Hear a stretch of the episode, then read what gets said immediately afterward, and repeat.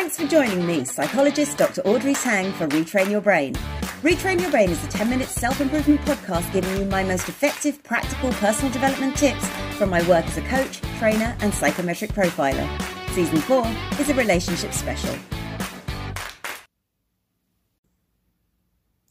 So, do opposites attract? Do birds of a feather flock together? Do we all have a soulmate? Why do we find certain people attractive? While every individual is different, we may still have a type that we find particularly attractive to us, and there are a number of psychological reasons why this may be the case. The biggest of these is evolution. When humans were concerned with hunter gathering and the propagation of the species, power and nature were the archetypical desirable qualities in males and females. The traits of strength were attributed to the Y shaped physique for a man, broad shoulders being seen as attractive. For the woman, it was the childbearing hourglass shape that was seen as the most beautiful wide hips to carry children and ample breasts to feed them. While these looks are still appreciated by many today, society has changed. If power and nurture is still, however, your primal unconscious driving force for choosing a mate, you may still seek out the Y shaped physique or the hourglass, but you may also now look for traits of intelligence, compassion, healing, innovation, as they have the propensity to generate money from which power and nurture can also be purchased.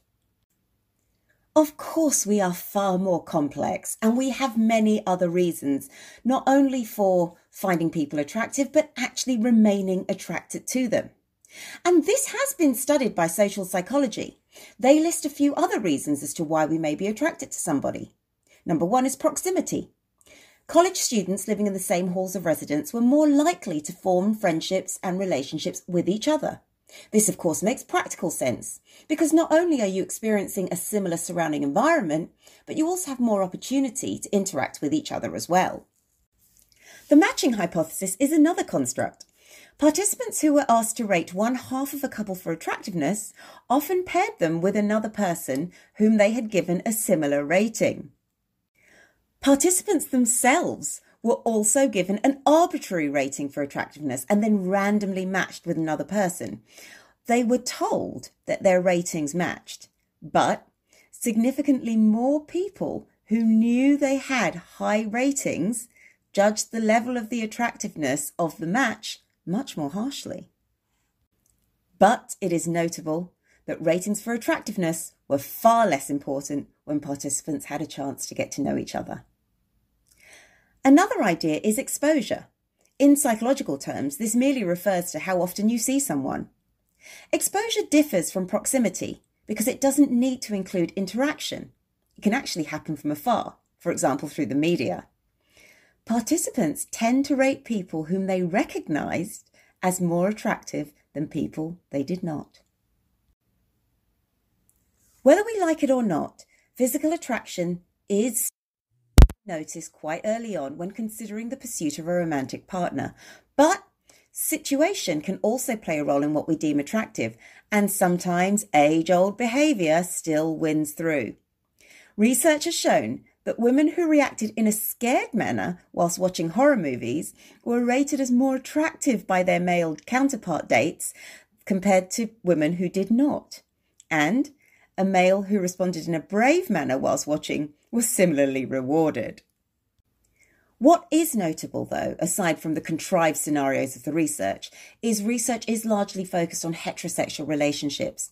Previous research has not tended to consider the LGBT community, cross cultural, interracial, nor age gap relationships. And whilst the information is therefore interesting, it also sadly lacks. However, societal changes also play a role in how we form relationships. For example, project based work is the norm now, which means families often have to move or perhaps spend time apart. And therefore, the wide access we now have to everything and everyone via travel or social media, not forgetting a growing positive focus on loving oneself, it's probably worth saying that there is a deeper psychological drive to who we find attractive. So I thought because there's so many things and so many factors that actually affect our choice of partner and who we decide to chase, it might be useful to give you some practical ideas to think about chasing the ones you actually want. So, first of all, look carefully at your relationships. Ask yourself right now of those relationships, which ones are reciprocal? Which ones bring me joy? Which ones encourage honesty? Which ones can I rely on? And which ones are with people I respect for their values and their actions? And as you do this, write down what comes up. Write down those names. You don't need to tell people. Write down why they bring you joy. Write down why you feel so comfortable. Because those are the traits those are the values, those are the actions that you also need to look for beyond the initial attraction.